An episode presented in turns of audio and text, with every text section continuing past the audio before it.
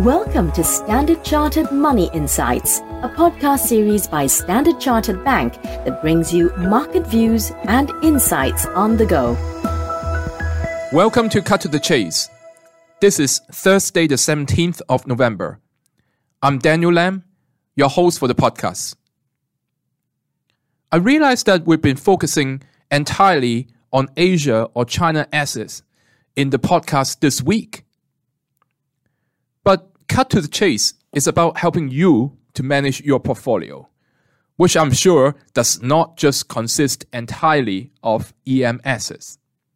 So today, I would like to switch gear and discuss about US equities. The key driver is still US inflation. Now, the latest CPI print is below expectations, and the PPI earlier this week also showed signs of slowing down. The Fed, however, is likely to continue its hawkish tone until they see a couple more such prints for them to consider quote unquote pivoting. Nonetheless, such figures did provide relief to risky assets. But in terms of fund flow, the more direct factor comes from the US dollar. Now, the DXY index was at nearly 115 only two months ago.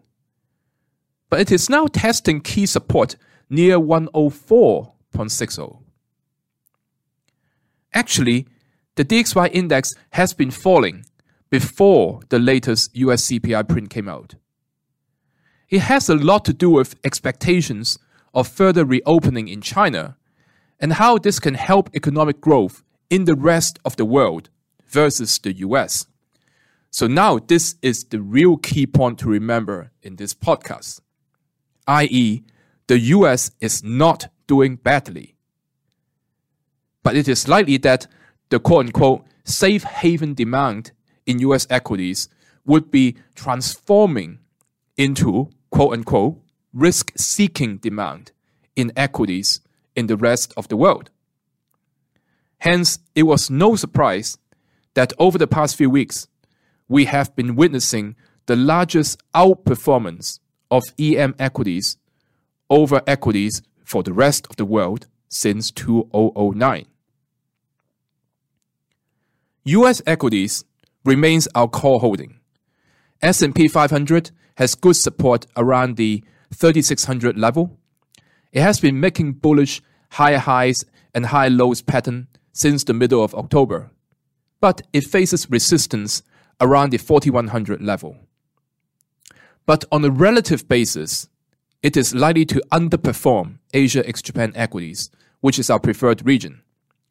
Like we discussed in the podcast this week, a few key factors in China are showing signs of improvement. So they include potential further reopening, prospects of more constructive dialogue between the US and China, as well as backstop on the Chinese property sector. That's all from me today. As always, if you enjoy this podcast, please don't forget to rate and like it. Thanks for listening, and we wish you a happy day ahead. Thank you for listening to Standard Chartered Money Insights, a podcast series by Standard Chartered Bank. For more details on the latest market insights, subscribe to Standard Chartered Money Insights.